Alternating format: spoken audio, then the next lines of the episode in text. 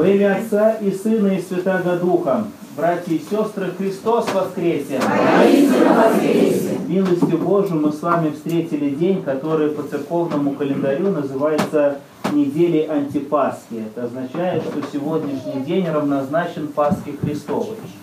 Другое дело, что каждый из нас чувствует, что все-таки, несмотря на то, что это день антипасхи, или по-гречески переведя, можно сказать, вместо Пасхи, тем не менее мы с вами всего лишь получаем отголоски от того самого главного праздника, который встретили неделю назад. Пасхальную ночь, приветствуя друг друга пасхальным «Христос воскресе», отвечая «Воистину воскресе». Действительно, Церковь Христова приглашает нас праздновать Пасху целую неделю. Сегодня последний день, когда мы с вами причащались без поста. Сегодня последний день, когда мы с вами читали правила ко святому причащению по пасхальному чину. Следующая уже неделя будет обыкновенная. То есть мы с вами встречаемся в ближайшую службу, это в понедельник вечер и во вторник утром, когда будем поминать своих усопших на Радоницу. Так вот, те люди, которые будут причащаться Христовых тайн на Радоницу, постятся всего лишь один день, потому что сегодняшний день ни в коем случае не может быть постным. Итак, те люди, которые будут причащаться на Радоницу во вторник, постятся один день, дальше приходят вечером на службу, на исповедь, и уже утром причащаются, как обычно, прочитав обыкновенное правило ко святому причащению. Это три канона и последование ко святому причастию. Так гласит церковный устав. Поэтому, сестры и братья, будьте внимательны. Пасхальные дни по церковному уставу в качестве подготовки к причастию вроде как заканчиваются, но все равно мы с вами пасхальное песнопение можем и будем петь аж до вознесения Господня. 40 дней мы будем вспоминать с вами о том, что 40 дней после своего воскресения Христос учил своих учеников и приходил к ним домой и являлся. Удивительно, что мы с вами, будучи православными людьми, тоже нарицаемся учениками Христовыми.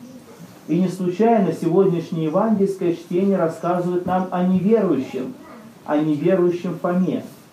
И в этом отношении очень важно напомнить себе собственно, что мы празднуем и в чем подвиг самого апостола Фомы.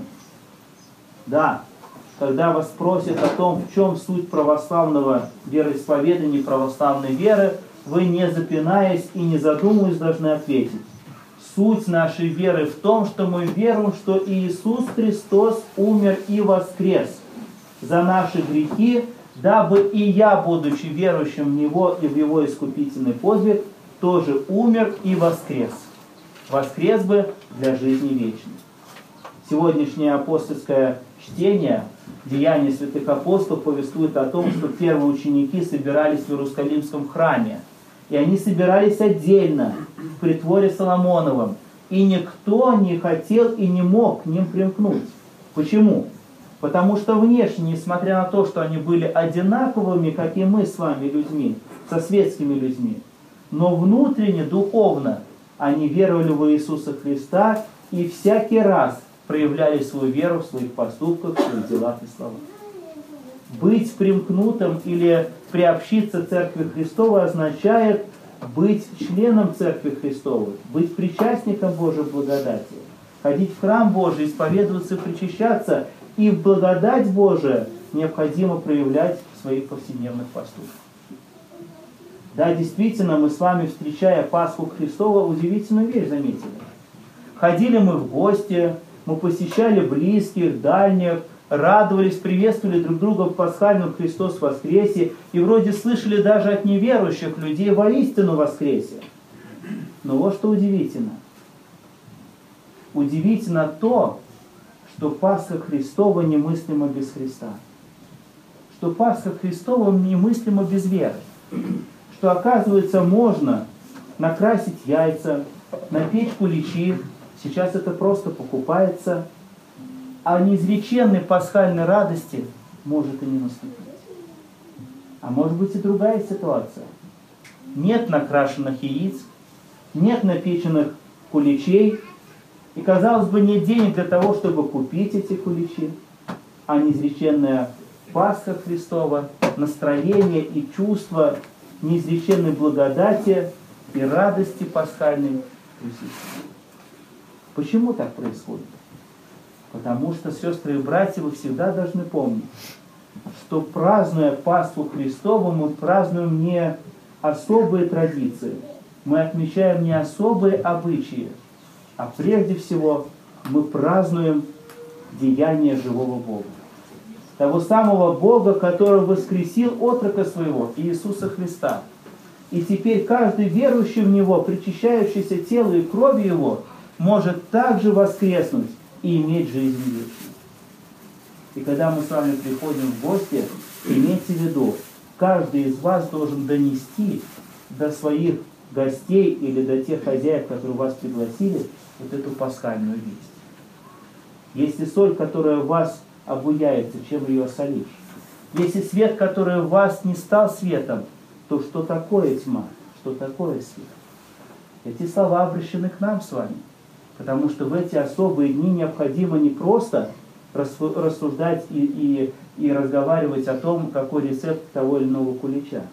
А прежде всего, встречая гостей, необходимо наполнить разговор с ними пасхальной вести. У евреев был всегда обычай. На Пасху глава семьи всегда собирал своих детей и близких и читали Слово Божие.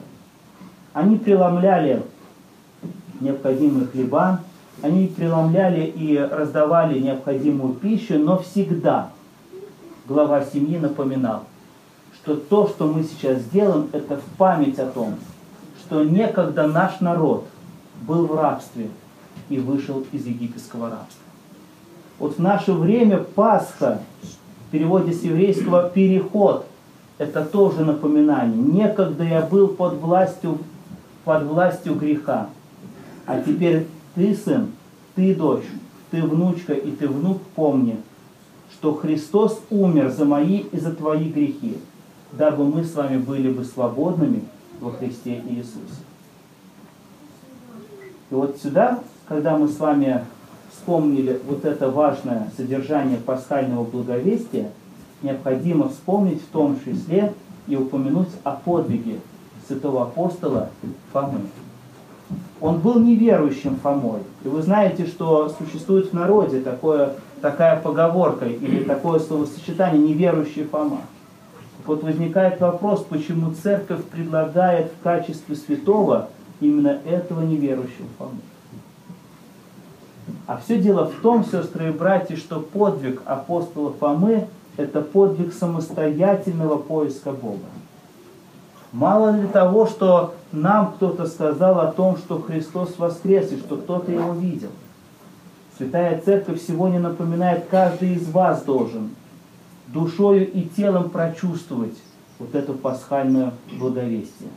Не просто прочитав из книжек, не просто узнать или услышав правильные глаголы и правильные мысли, но каждый верующий человек только тогда будет иметь добрые дела и деятельную веру, когда сам внутри себя точно будет знать, что Иисус Христос умер и воскрес за мои грехи. Вот апостол Фома не побоялся спросить, спросить самого Бога. И сестры и братья, и мы с вами получили жизнь свою не для того, чтобы жить просто по правилам. Получили жизнь свою не просто для того, чтобы жить так, как кто-то нам что-то или каким-то образом сказал. Жизнь свою мы получили для того, чтобы каждый день своими поступками и обстоятельствами жизни спрашивать Бога. Спрашивать Бога правильный ответ. Спрашивать у Бога, что ему угодно. Отец Серафим, Псково-Печорский чудотворец нашего столетия, нашего времени, удивительно сказал, стремись понравиться Богу. Это самое главное содержание жизни христианина. Стремись понравиться Богу. А это означает, что мы в своей духовной жизни должны пробовать разные варианты того, что угодно Господу.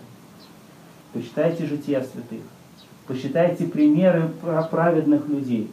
Это люди, не которые жили просто по каким-либо писанным правилам. Это люди, которые Бога своего слышали в совести своей. Бога своего слышали в поступках своих.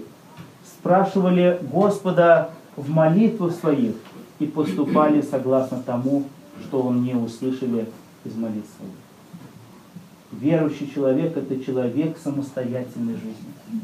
Вот почему так важно, когда нам благословляется исповедоваться, не исповедоваться и подходить к причастию без исповеди, без поста, очень важно подходить к чаше Христова, даже если внутренне мы чувствуем какое-то противление.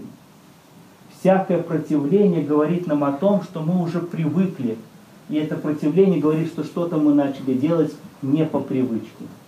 И слава Богу, потому что вера Христова – это не привычка. Вера Христова – это жизнь. А жизнь, наполненная любовью, жизнь, наполненная смыслом, никогда нельзя уместить в правила и обычаи. Поэтому апостол Фома сегодняшний, сегодня, сегодняшнем Евангелии показывает нам пример. Не бояться спрашивать, не бояться сомневаться – не бояться искать собственный ответ.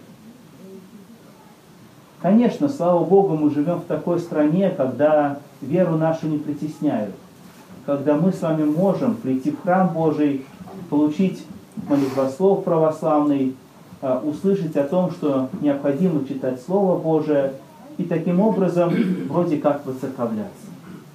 Но самое страшное бывает в том, что человек на этом и останавливается.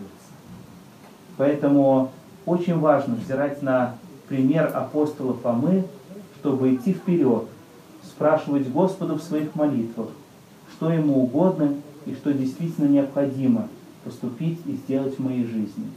Так, чтобы всякий неверующий человек видел бы вас, верующих людей, прежде всего людей думающих, людей, самостоятельно принимающих решения, людей, способных отделиться от толпы, людей, способных самостоятельно принимать решения и иметь свою точку зрения.